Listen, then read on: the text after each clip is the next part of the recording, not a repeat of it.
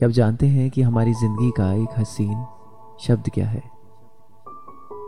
जी हाँ मोहब्बत। इस बीमारी के और भी नाम है। प्यार, इश्क, अंग्रेज़ी में लव। नाम अनेक, मगर वजह सिर्फ़ एक।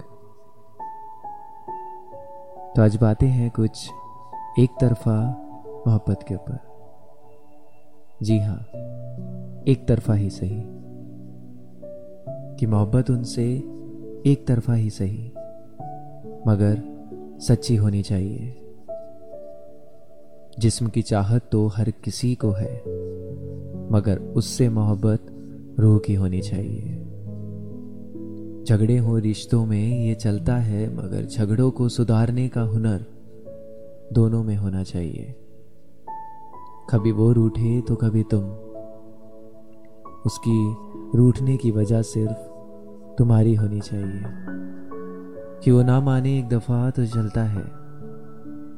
मगर बहुत जल्द किसी और से दिल लगना कभी ना चाहिए। अब मुझे सिर्फ़ तू चाहिए। क्योंकि मोहब्बत एक तरफा ही सही, मगर सच्ची होनी चाहिए। गलती हो तुमसे या उससे हम गलतियों के पुतले हैं, ये बात दिमाग से निकलनी नहीं चाहिए। कभी उसे कुछ कह ना पाओ तो एक सही समय का इंतज़ार करना ज़रूर चाहिए।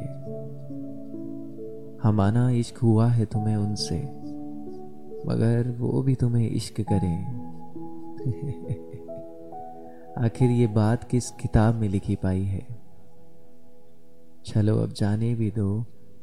अब समय नहीं उनके पास हमसे बात करने का। तो तुम्हें भी अपने समय की कीमत पता होनी चाहिए। ये बात उसे पता हो या ना हो, मगर तुम्हें पता होना चाहिए। ज़रूरी नहीं कि हमेशा ज़रूरी रहो तुम किसी के लिए। ये बात ज़रूर तुम्हें पता होनी चाहिए। जी हाँ वादे।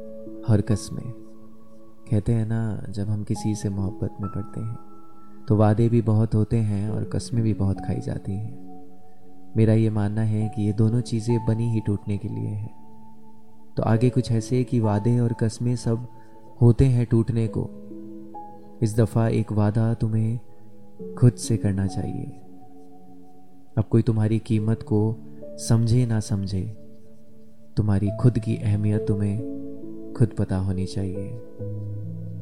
अब बस खुद से मोहब्बत करने का एक वादा होना चाहिए। जी हाँ मोहब्बत मोहब्बत एक तरफा ही सही, मगर सच्ची होनी चाहिए। मगर सच्ची होनी चाहिए।